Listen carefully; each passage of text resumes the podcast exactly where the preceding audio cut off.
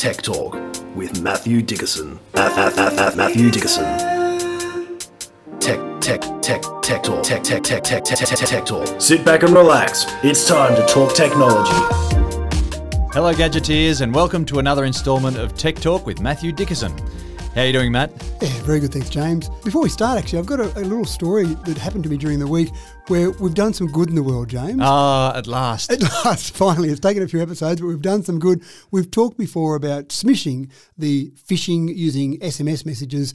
That's a common way for people to now try and have them duped of their money. And I said make sure that you're aware of some smishing campaigns. In particular, there are some ATO, some tax office smishing campaigns. And so I had a listener tell me during the week that they actually got a text from, got one from the tax office. Wow. And of course, the first thing I thought of was, well, I know what this is. I've heard James and Matthew talk about this. I won't dare click on that link it actually turned out it was legitimately from the oh, tax office, but they sent it through to their accountant and said, "Can you check on this because it looks like it might be a bit of a scam." Funnily enough, the tax office was just after a bit of extra information, and the accountant contacted the tax office to talk to the, them about this particular client, and the tax office came back and said, thanks very much. We've got the information. We did a Google stalk on that person and everything checked out. and I and I just I imagine the tax office would have access to every bit of information that you could possibly imagine, James. But just like you and I would do, yep. they went and clicked in Google, typed in the guy's name, and said, search. "There you go. I've got the information I need now. Thanks very much." So maybe they're not quite as advanced as I thought they were. Thank the uh, fabulous interweb.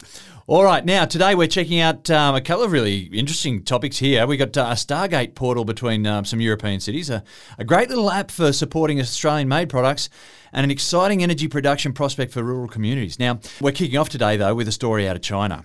As the tech world moves forward with innovations getting smaller and smaller and faster and faster, our expectations get more and more demanding. Matt, I understand that a Chinese company reckons that 20 minutes is a little bit too long to wait for your phone to fully charge these days. Is that right? It's become the new battleground. It used to be cameras, it used to be a whole range of other things that people wanted in their smartphones, but now it seems to be charging. And Xiaomi, and I, I never know if I pronounce that right, X I A Oh, o M I. Sounds good. All right, good. Thanks. I've got the approval. So Xiaomi have come up with their latest charging technology, not available in one of their current phones at the moment, but they've been showing it off, and they're down to get ready for it. Eight minutes to charge a smartphone. Eight minutes. Yep. So from dead flat fully charged, eight minutes. Now that's a 4,000 milliamp hour battery, which is about average for a, a normal size smartphone. Even if you go for their wireless charging option, which normally is a lot slower, then you're down to only 15 minutes for wireless charging with so, their latest charging. So you realise this is just going to make me more impatient for other things now. So for everything, and that is the problem. Kettle's taking too long to boil. yeah. yeah. can we pump a few more kilowatts through that? So you're right. We are at the point. I think in society we do expect things almost instantly. But the good part for us is that these battlegrounds, whenever one company comes up with something, then the battleground or the battle lines are drawn. And so Oppo has also been working on this. Oppo got to the point recently where they had a, a charger that could get down to 20 minutes for a 4,000 milliamp hour battery. Again, Xiaomi haven't got this eight minute one out yet, but that's been the next shot they've fired in the charging wars to say, well, you can do 20 minutes, we can do better than that. We'll get down to eight minutes. Again, they've got to bring this out in production. Wow. It's not long away before we'll just glance at a charger and that'll be it. It'll be fully charged. And we'll be frustrated with that. Ah, oh, jeez, right. that glance is taking far too long. That's right. I've got to walk past the charger, damn it. but it is good. It's, it's a long way away from when we used to have to plug in our phone the night at night time, wait for it to charge up overnight. If you didn't charge yeah. the next morning, it wasn't, oh, I'll just plug in and charge while I'm having breakfast and getting ready for work. It was, oh no, I can't use yeah, my phone now all day. day. yeah. So we've come a long way since there. There's further to go though. Yeah. Well, we'll watch this space and who knows where we'll be in 10 years' time. Well, that's right. I suppose the other thing, just sorry, before you finish off there, is that the good part about this is not only can I see this being applied for our phones, which is a little bit of impatience, but when you get to this sort of charging technology on batteries on phones, that charging technology can typically be applied in other things like electric vehicles. Yeah, so game when we get to that stage where we wait too long for an EV to charge, then this technology may well be applied with electric vehicles as well. Yeah, well, so yeah, really, do come back. You know, we'll have to listen to this podcast again in 10 years' time. You know, what our ima- imagination was taking us there, or where our imagination was taking us. Um, yeah. yeah, from this point in 2021. Um, eight minutes still seems like a pretty fast time to charge does, it? your phone. Buying local is something that I personally try to prioritise. Not only are we looking to uh, put a greater percentage of a dollar into our neighbours' pockets, but in terms of cutting down the energy wastage, per se, in, in transportation alone, there's a great deal of merit Apparently, there's now an app to help me find Australian products and support local industry. Is that right? And I couldn't have thought of a better name for this app, James. It's called Strayan. S T R A Y A N, as in I'm Australian. Yeah, and I think you got the pronunciation right for that too. So well done. Yeah, Good, right. good. So it is a, a quite a clever app. You scan a barcode, and then it gives it a score, and it gives it a score based on three main components: where the ingredients come from, where the ownership is of that particular company, and where the product is made. And when I talked about this initially, I, I came up with this story and was talking about it. And my daughter said, "Well, I'm going to go and have a look." So she downloaded the app on her phone and went to our pantry and started scanning our pantry to see whether I'd been a, a ah. good Australian and, and bought good Australian made Yeah, right. products or not. So it was quite interesting and it gave good information about the breakup of those three components and then the overall score out of 100. And I think the thing here is really when you're walking through the supermarket or anywhere, it's not just in the supermarket, you can use this, scan a product. It might be two products side by side. They do similar things. You're not quite sure which one to buy. You pull out your phone, you scan both of them and see what the Australian score was. That's right, and so start supporting local. Um, yeah, in in the past we sort of relied on a label like that little emblem, the Buy Australian al- um, emblem, um, and now this is actually rating for the where the materials are coming from, who's actually manufactured the product, and who's owning the product. I Yeah. think that's big. I think that's a really big step. And they're important because sometimes those things with the little green triangle that we used to see, when you go and look at the rules for that, it might have only been, say, 51% ownership, but then they might have imported everything from overseas. But Yeah. you, you had to go and really research it to find out where all that information came from to give it that little triangle, whereas this gives you the, the information Does all the hard screen. work for you. Yeah. It does the Google search. The really interesting part is that when you see two products side by side and they're similar in every respect, and you think, well, I'll go the Australian one typically, the price then starts to become an issue. And I think that's one thing that I've seen anecdotally. People say, yeah, I was going to buy that, but it was a bit too dear, so I went with the foreign product anyway. And you go, well, it kind of defeated the purpose of it a little bit. Yeah. Maybe if they bought more Australian. But there's some surveys that have said we used to think that 87% of us wanted to buy Australian. That was an important thing. That's increased lately. And That's increased. It has increased up to 93%. Wow, that's great. And maybe some of the time during COVID, I think there seemed to be more of a across the world. People seem to become a little bit more nationalistic. I found during Yeah. COVID, so maybe that's part of that. But anyway, you've got the product there. They can scan two hundred and fifty thousand products now, which is great. Most importantly for you and I, James, one of the products range that they can scan a beauty product, so that's important. I thought For Um, me, yeah, for sure.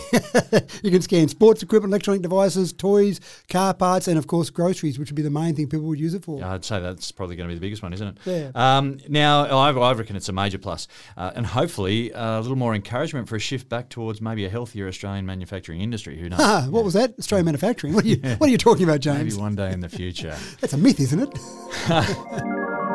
now, I'm not a snorer personally, uh, despite what my wife says. I'm sure of it. Are you a snorer, Matt? Well, I got asked this question earlier, and I got in big trouble from my wife because they said you're snoring. I said, "Oh, not really." And in the background, my wife burst out laughing. So, so I think I think that was the indication that the answer is yes, James. yeah, right. Well, here's a story that's either going to ease some tensions in the bedroom or maybe exacerbate them further. We'll wait and see about that. But Fitbit has a handy little app to um, detect snoring. Is that right? they've got they've got Fitbit watches, obviously that people are familiar with. They keep adding features as all technology products seem to do. And the latest feature they've added is snore detection. And the, the good part about this is you can wake up in the morning then and have a look at your sleep pattern to see how it was, have a look at your snoring, how many decibels your snoring consisted of. So you get a, a bit of an idea of your sleeping. The, the really interesting part from things like this is what do you do next? You detect that you've been snoring, you've detected it's 87 decibels and deafened everyone in the house. You slept straight through it. That, that's my older brother. I once travelled with him through um, Indonesia, and I tell you what, I've never slept through someone logging a forest before. But yeah, I tell you, you keep going. And Sorry, it is mate. unpleasant sitting beside someone that's work. snoring. Yeah, that's right. Yeah, I don't know and, how his wife goes, The incredible part is that they sleep through it. So how how do they manage to sleep through it while someone beside them is sitting there wide awake while the snoring goes on? but this would give them so that that will solve, I think, some arguments when you wake up in the morning and your partner says. Damn it, you snored so loud all night. No, I didn't. Let's look at your watch. Let's look at the, the data and forget about the stories. Let's let's base it on facts. So Well, I know what's coming next. Uh, So this Fitbit then delivers an electric shock. Maybe, maybe a pillow gets launched from somewhere in the wall, a cavity in the wall there, and lands you in the head or whatever. Or maybe the, the mattress upends you or something like that. I can see some little add-ons, some third-party add-ons. Maybe not from Fitbit officially, but maybe some third-party Yeah, add-ons. yeah. Link it through to the rest of your bed, This and is exciting, folks. This is an exciting field to get into. That's right. so the snore tracker. The snore tracker. And and again, I think it's that thing. Do something with it. If you if you do get the snore detection, if you do get some results through the next morning. you, you might know about it, you might not know about it, but then go and do something with the data. And that's that's one of the issues I think with all these wearables. We've got ECGs, we've got heart rate meters, we've got all this information we're being fed. Sometimes people say, well, that's good. Don't need to see the doctor anymore. I can take care of all that. But I think the important message here is when you get the information, because snoring can be an indication of some other more serious issues. Yeah, so yeah, you don't sure. want to just go, oh, yep, look at that. I hit a, a snore score last night. new I, I got my best ever. but then maybe do something with, about it. All right, now here's a juicy story for fans of the BBC drama The Bill. Some UK bobbies have raided a premise, um, mistakenly believing that the extra ele- electricity and the big heat signature coming out of the walls, etc., uh, was a giveaway for a big drug operation. Matt, talk us through the big surprise they got. We do talk about the UK police a bit, actually. There's, they're doing some, Oh, some good work. folk, aren't they? Yeah, But, yeah. they do. They don't carry guns, which I always find absolutely fascinating. Yeah. So they've got their little stick. Don't don't go any further. I'll catch you with my stick. But in this case, they were doing some surveillance on an industrial unit, and all the classic signs of a marijuana growing operation were going. You mentioned the heat signature. They'd done some drone flyovers. They picked up the heat signature. There was a significant amount of electricity being used. There were people coming back and forth, and they were wearing beanies and, They hoodies. Suspicious. Ab- absolutely. So, so obviously there was a drug operation going on. So finally, they got the drug squad together. They got the, the Birmingham police all ready to go and raid this unit, and they raided the unit, and there wasn't a plant to be seen. And so they thought they'd made a terrible mistake and were ready to apologise. What they found were 100 computers sitting in this operation, which they found a little bit strange. And Yeah, when they right. investigated a bit further, they found 100 Antminer S9 machines. Now, Antminer. Antminer, they're machines that people use to mine Bitcoin. So they had 100 of these machines. Mining Bitcoin. Hang on a second. Now, you're going to have to explain this a bit further, Matt. Uh, mining Bitcoins? Is this like catching Pokemon or something? Oh, yeah, okay, let's go with that. I, I think that's a pretty good actual an- analogy there. Mining Bitcoin, the whole thing with Bitcoin is, as you know, there's no central bank controlling Bitcoin, there's no government controlling it. Yeah. It- it's, it, it's, blows me away. it's, it's, Yeah. a, it's a really interesting concept. so how you mine that is even more interesting. It is, and so it's it's a mathematical equation effectively that's being solved, and each time that that solving occurs, you get one Bitcoin. At the very beginning of Bitcoin, when there were lots of those bitcoins out there, there's a finite number of bitcoins. When there were lots of bitcoins, it was fairly quick to solve a bitcoin or, to solve the mathematical equation. Therefore, you got a bitcoin relatively easily. It might have taken days, for example, of a normal computer to solve that equation. And was, was able to soak up enough people to get into this to want to really start to invest, right? And then that's There's when the more hook. people Yeah. said, hey, we can do that to the point where a company makes Antminer machines that are specifically designed to mine Bitcoin. But then as the number of Bitcoin becomes fewer, the mathematical equation becomes more complex. So it takes longer to mine a Bitcoin. Now, again, they're worth more money. So some people say, I'm going to have my whole business is just to mine Bitcoins. That's my, my job in life is to mine Bitcoins. The problem is, the amount of electricity you're now using to be able to solve the equation for one Bitcoin is worth more than a Bitcoin is worth, even though Bitcoin is worth a lot of money at the moment. In this particular Right. scenario, they the Birmingham police thought that they'd stumbled across someone just mining lots of Bitcoin. Good luck to them. If that's what you want to do in your life, that's fine. But then they just felt like those people with hoodies were just giving away something. So they looked a bit further and they found that they were actually stealing the electricity. Oh. So, so rather than just being a nice innocent operation, setting up an industrial shed to mine Bitcoin, they were doing all that. But then they worked out that it would cost them more money in electricity than the amount of money they would make out of the Bitcoin. So they thought, if we can get the electricity for free, we're in front. So they just basically were running the cables from a nearby industrial estate and stealing the electricity from there. Goodness so they were still in trouble. They still had a, a raid on their hands. It just wasn't a, a drug raid. It was a electricity mining raid. So if you're going to steal electricity, you've got to look a lot more, well, a lot less suspicious, I guess. Just Wear a suit, I would say. wear a That'd, be, suit, that'd yeah, be my right. advice. Yeah. Look like you know what you're doing. Um, uh, this is a symptom of a world gone crazy. But anyway, we'll, we'll just we'll move on from there. I think. Yeah. Um, sorry, just to give you one little yeah. extra stat there is that uh, the, the last study that I saw from Bitcoin electricity was that about a quarter of a percent of world electricity consumption was consumed in mining Bitcoin. So that gives you an idea of just how much electricity is used. Now that's obviously updated. I haven't got the latest stats on that one yet, but there's a significant amount of, of electricity used in mining Bitcoin. so the guy who developed the idea of Bitcoin, he just doesn't ever stop grinning, does he? I, I am convinced. I'm I'm not a big fan of Bitcoin, James. I am convinced he's sitting somewhere, sitting on a large pile Just of cash and laughing at everyone else out there basically arguing over Bitcoin. Should we buy it? Shouldn't? Should we not? Oh, I've made lots of money out of Bitcoin on paper, but I can't sell all these things. And he's just sitting there chuckling away to himself. I've got this image of Uncle Scrooge um, diving in his vault of cash, but this guy's just got Bitcoin. So, um, yeah. well, wow. no, no. I think he's smart enough that he's probably Yeah, cashed in some of the cash, Bitcoin. right, okay. Over the past 20 years, automation has been creeping into our lives uh, more and more, and it, and it seems to be gaining more steam lately, if you'll pardon the industrial era reference. Um, Matt, I believe you're going to give travellers a little bit of something to think about when they're planning their future overseas holidays. Is that right? Well, we can't fly overseas at the moment, so Yeah, I don't okay. want to scare So people in the too future much. we're talking about. Yeah, that's yeah. right. I don't want to scare people too much, but the, the, the story just reminds me of Flying High. One of my favourite comedies, Flying High. Yeah. Or if you're in America or somewhere else overseas, I think they called it airplane, didn't they? air, or no, airplane, Airplane, yeah, rather than aeroplane, Yeah. which I think because Americans refer to them as airplanes rather than airplanes. But yeah, certainly, I think it was called airplane exclamation mark. Yeah. in- Either way, we're talking about Leslie Nielsen, aren't we? That's One of the classics. Enough said. so in that, there's that famous scene there where Elaine Dickinson, not spelt the same as my surname, but Elaine uh-huh. Dickinson, the stewardess, comes in and, and she's talking to the control tower after Captain Oveur collapses and is dragged out of the cockpit. And they said, turn on the automatic pilot. And so she flips the switch and up comes a blow up doll of the Oh, automatic pilot and starts Yeah, flying yeah. the plane. And the funny went. part is, yeah, that's right. I won't go further with that one, James. But the funny part is that when we're sitting in a plane, the, the plane takes off. We, we sometimes see the, the pilots get into the cockpit and it takes off and it flies somewhere and we seem to generally get the other oh, end. And there's someone's voice that comes over the announcer, like over the speakers as well. So Yeah. yeah, introducing themselves as a speaker.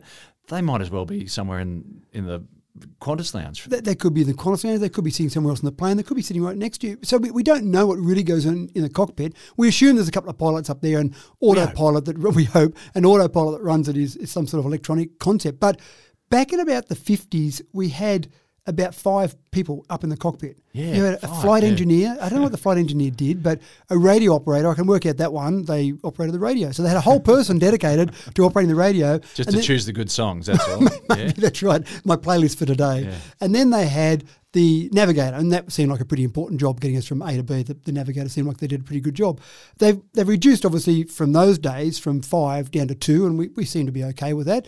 We seem to be pretty comfortable, and we trust autopilot, and I think we do because autopilot's been around for a long time. Yeah. I imagine it had been around for decades, but no, autopilot. The first autopilot ever used was used in 1912. What? Get out of here. Not many years out- 1912. Yep, that's right. So Not- I'm, I'm, I'm envisaging a bit of steampunk here. I'm thinking like there's going to be levers and, and handles out holding onto that main joystick there, but you're going to tell me something different, I guess. No, it probably is like that actually. Yeah, I right, think okay. I mean, it wasn't that many years before 1912 when, when one of the Wright brothers was laying down on his Yeah, on, on his stomach hook, yeah. with with the, the levers, as you say. But the, the first autopilots focused on direction, so they basically had a, a compass set up that would then focus on steering it in the right direction because it was pretty hard. You didn't have the GPS in your plane back in 1912, so Mm. that was the first autopilot. So we've had some time to get used to it.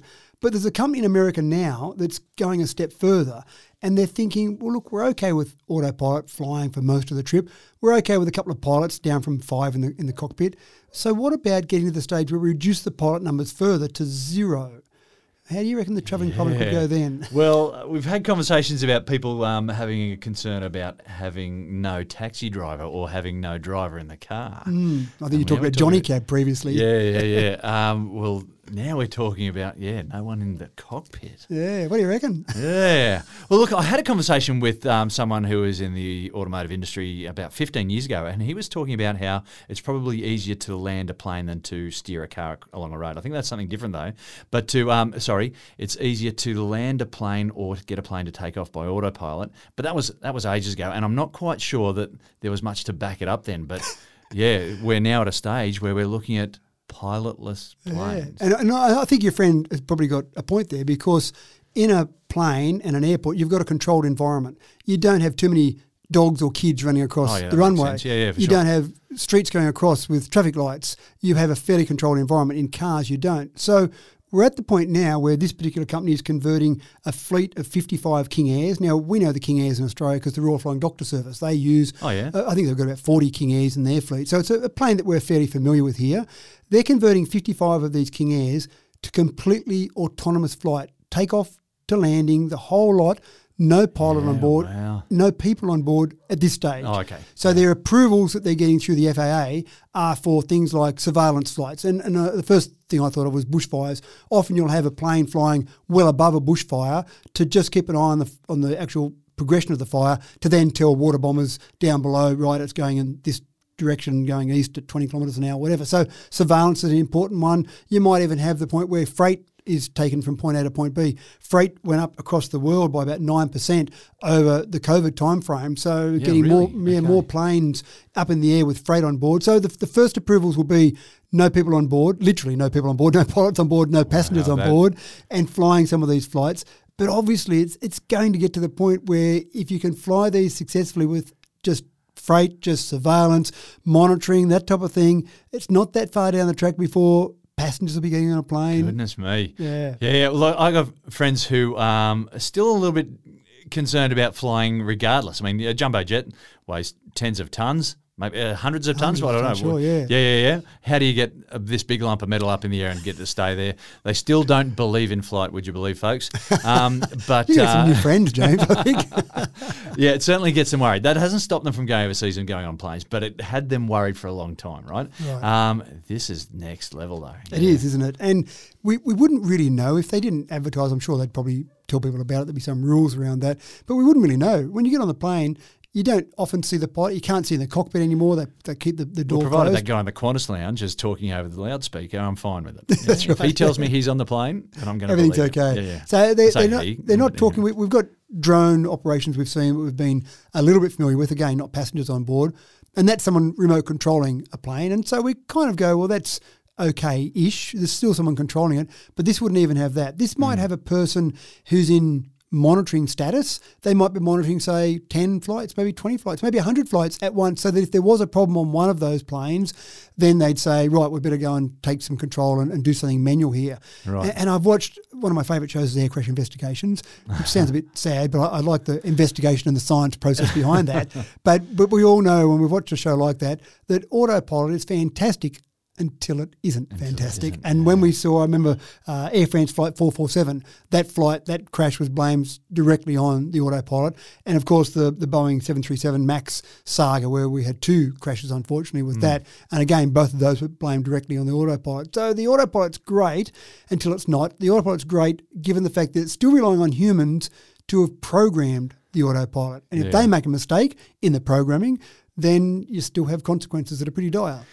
Hmm. Well, again, yeah, it's going to be very interesting to see which way that goes, or how how how long it takes for that to take off. But um, very oh, interesting. no, the puns are still rolling out, James. So here's another cool idea. Uh, The good people of Lithuania and Poland have come up with a really clever idea for reconnecting people in the COVID era and employed some pretty nifty sci fi props. Is that right? I don't mind Stargate. It's not a bad show. Yeah. The, the whole idea of the big portal there. But I, I really think there were some people in, in the government in Lithuania and Poland who probably watched a bit too much Stargate. Yeah, And they came up with the concept of having the Stargate portal. Looks very much like the one out of the show in between Lithuania and Poland, about 600 kilometres apart, the two cities there. And you walk up to the big portal and you can't jump through it and be instantly transported. That'd be quite nice. so we're not quite at that stage yet. No, folks, no. I think Einstein talked about a wormhole, didn't he? At some Yeah, stage, yeah, you know, yeah. shrinking time fabric of space or something. So we're not quite there. But what it is is essentially just a really cool bit of video conferencing. You've got a really good camera and screen set up at one end in a groovy circle, and at the other end you've got the same thing. So you can walk up to the Stargate portal and talk to someone at the other end who's Oh, wow. 600 kilometres away and have a conversation. And exactly as you said in COVID times, we can't travel between countries, even between cities or states easily sometimes, but we still want to be able to be connected. And this is a way to try and keep two areas, two cities, two countries connected. So you, you plonk this this Stargate portal um, at one of your historic landmarks, or maybe in a plaza, a shopping mall, or somewhere like that, and um, and attract the folks to the big screen to come and talk to some strangers. That's right. And, and I, if I was doing it, I'd put it up against a, a big brick wall so you kind of can't go around behind the other side of it. So it looks like yeah, you're going through somewhere.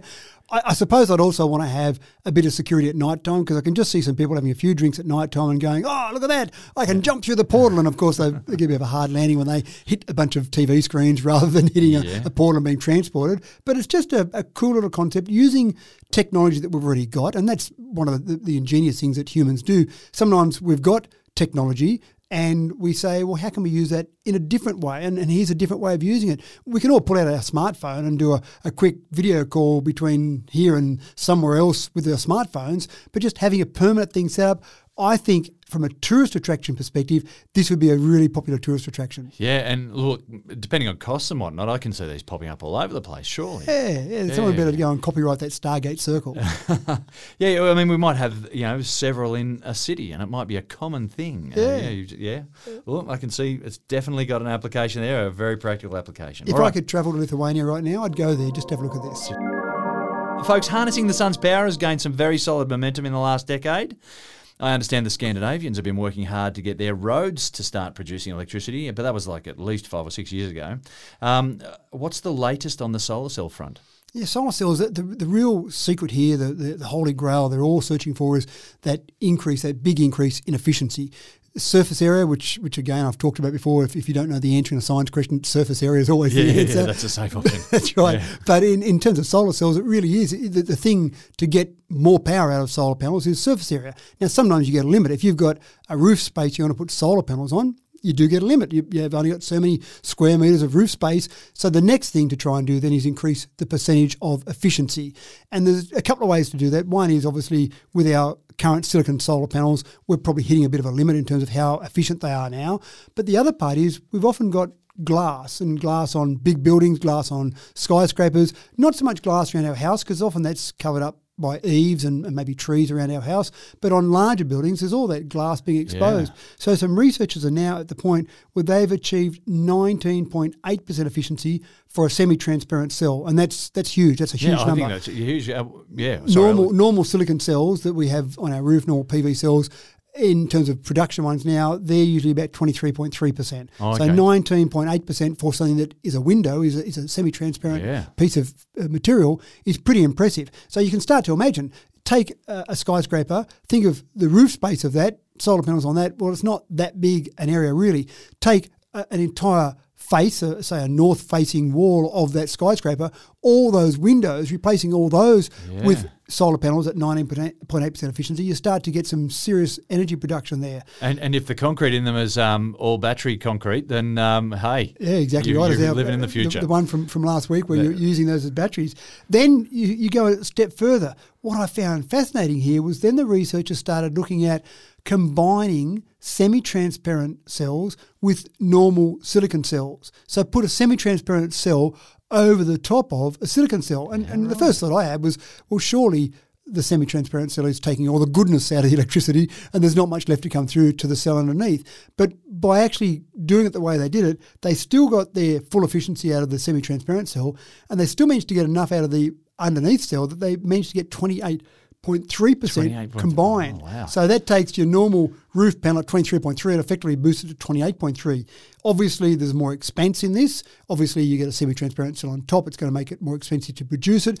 But again, we're talking about trying to increase that efficiency. So if we can increase that efficiency, then it's worth the extra cost, a one-off cost for that ongoing cost for you know, not forever, but it's certainly going to be long lifetime. But as you say, being transparent, um, anything that you don't mind putting behind glass also becomes an area where you can be harnessing the sun's power as well. Huntington Sun's power behind that. That's right. But, but you can just use it in normal. So we've talked about smart glass before that will redirect uh, sunlight coming into a building to try and heat up a building in, in winter, for example. Yeah. And, and you could use it for that way. You could actually have on the outside of this a semi-transparent cell, then smart glass with mirrors in the middle of that to still take advantage of that energy coming into your building, but picking up some efficiency through the, the semi-transparent glass in the first place. So it opens up a whole range of possibilities. You would be like Buck Rogers in the 25th century. I think right. that'd be great. Um, yeah, we'll we'll look forward to that too.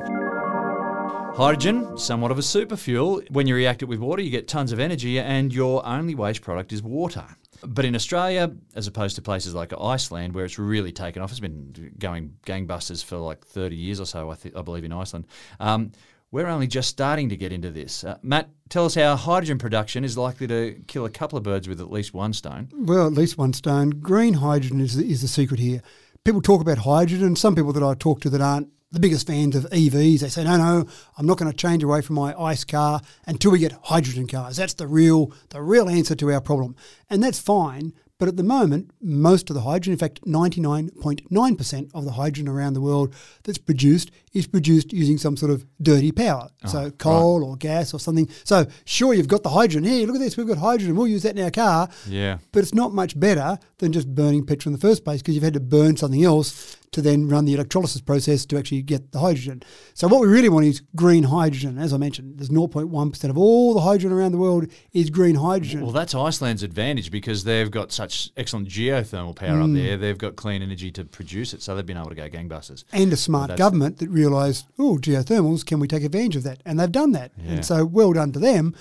We've got something that's just as good, if not better than geothermals, in that we've got two advantages in Australia. We've got a big chunk of land, and it's a big chunk of land that we live on here. Yeah. And we've got lots of sun and probably a fair bit of wind as well. So we could be producing lots of green power and then decide what we want to do with that. We're not, unfortunately, but the WA government has finally said, you know what, we think there's a bit in this. We think this whole hydrogen thing, we might be able to do something with this, but we want to produce it in the right way. So they've basically gone out, they've put a fair bit of money in behind this to start to produce some green hydrogen maps, some green hydrogen processes, projects, a whole range of things where they're saying to people, put your expressions of interest in, we'll put some money behind it because we think there's an industry here. And the estimation is that the in, in WA alone, there'll be a $2.32 billion industry by the year 2030 of green hydrogen, of people wanting to buy right. Green hydrogen. fantastic, It yeah. is. And when you think about Australia, we make lots of money at the moment by digging stuff up, whether it be coal, whether it be iron ore. But at some point in time, you get to the bottom of that hole. You can't dig it up forever. Sure, it might go for another one or two lifetimes, but you do get to the end, and then you've got a third world country. But if we can take advantage of our space, our sunlight, and start to produce green hydrogen, then we can keep producing that for a long time. We only need, as you say, a bit of water. We've got a bit of water around the nation. We've got some on the outskirts. So if you do this near a coast, and this particular project is all around Geraldton, which is about 400 kilometres above Perth. So when you take that, make some green hydrogen from all these, might be solar panels, it might be wind farms, and then you've got an energy source that's easy to transport in hydrogen and is still a clean energy source because it's produced with green energy. It's uh, uh, like it ticks a lot of boxes for me. I'm pretty Yeah, excited by it it. makes sense, doesn't it? It Yeah. does, yeah. So we know that a government's not going to go ahead with it if it does make sense, James. It's, it's going to be a scary one. Ah, good things come to those who wait. Are you happy for your wage to be paid straight in your bank account? Well, what about if you are instead paid in shares or in Bitcoin? Hmm, Bitcoin, there's that magic word. There it is James. again. Yeah. It, it's actually, I would have thought illegal. and in fact, if we go back a little bit in history, James, back in about 1792, the early birth of our of our white nation, obviously Indigenous nation was here 60,000 years before that, but back around then there was no real currency because they didn't bring enough coins over from England. So the currency became rum. And of course, when Governor William Bligh came to Sydney in 1805, he said, rum, you can't have rum as a currency. So he effectively said, I'm going to prohibit the use of rum as a currency. Next thing, the, Rum, Rum Rebellion. That's right, about 18, uh, 1808, I think the Rum Rebellion occurred. So that basically said we wanted to use rum Yeah. as a currency. We've moved on since then, and now it's illegal to pay someone in anything other than cash or direct deposit in their bank account. You can't pay them in product, you can't pay them in other services, you've got to pay them in cash. But there are people who say, I would be happy paying or being paid in Bitcoin. There was a recent survey that said 24% of people said they'd like to be paid their weekly wage imaginary currency. that's that's right. So any of my staff that would answer yes to that survey, I'd say, well, obviously you're not intelligent enough to work for me anymore. because what, a crazy idea. Monopoly money. So yes. the, the really interesting part here is that 14% of those said that the reason they would do it is because Bitcoin is rising in value, which sounds fine if it's rising in value. But what happens if you pay them one week and it drops in value? Then suddenly that employer says, hold on, I don't want to be paid in Bitcoin last week. Can you, can you pay me in normal cash last week? No, sorry, I've already paid you. Because I don't understand what is backing Bitcoin other than people's desire to have Bitcoin. other than people going, I'm going to miss out. Fear of missing out, I think, is what's backing fear of Bitcoin. out. Uh, yeah, right. so yeah, as you say, so it might be worth fifty thousand one day, Yep. and then the next week it can drop thirty thousand dollars worth. you know, Yeah, it could be. So imagine being that employee that took your wage that week. I'll take all of my wage this week in Bitcoin. And the next week you've got nothing. Get someone buy me a coffee. I've got no no Bitcoin left. So it sounds fraught with danger. The other thing is that ten percent of people said it would help them invest before tax. Now, I'm not sure if the ATO would be completely happy about a system being set up where you can get paid to effectively avoid tax, but I just still find it fascinating that people would be happy to be paid in Bitcoin. So it's, mm. it seems to me that, and different age groups were different. Uh, as you had older people they were they were less happy, but the the sort of younger people were a bit happier to be paid in Bitcoin, and, and kind of that makes sense. They're willing to adopt a new technology, I suppose. So it's, it's really fascinating. I think that this is the society that we've got now, where, as you say, some sort of imaginary mo- monopoly money. Yep, sure, pay me in that, and I'll be happy. Well, until it goes down in value, then I mightn't be happy anymore. Well, and, and we've also got the issue with uh, other cryptocurrencies sort of coming to to rise too. Was it Dogecoin? Was or one? Coin, I think yeah, there's one there. Yeah. I just um, yeah. So if I invent a currency and kind of try and get that to take off, does that then become viable to pay to my so I've got an idea here. Maybe we could just invent, you know, have a business that's called Widgets Are Us and invent Widgets Are Us currency, then pay all your employees in Widgets Are Us. Yeah coin maybe. Oh, so goodness it's a, it sounds like a scary world when you start talking about Bitcoin used for a, a, a wage. It's yeah, anyway. That's talking about surreal. This is starting to look more and more like a Salvador Dali painting every day. I think rum. I'd actually I'd go back to the old rum. I think I'd prefer to be paid in rum rather than being paid in Bitcoin. Well, thank you very much, Matt, for another fantastic week of Tech Talk. I've been your host, James Eddy, and folks, tune in again next week for another great Tech Talk.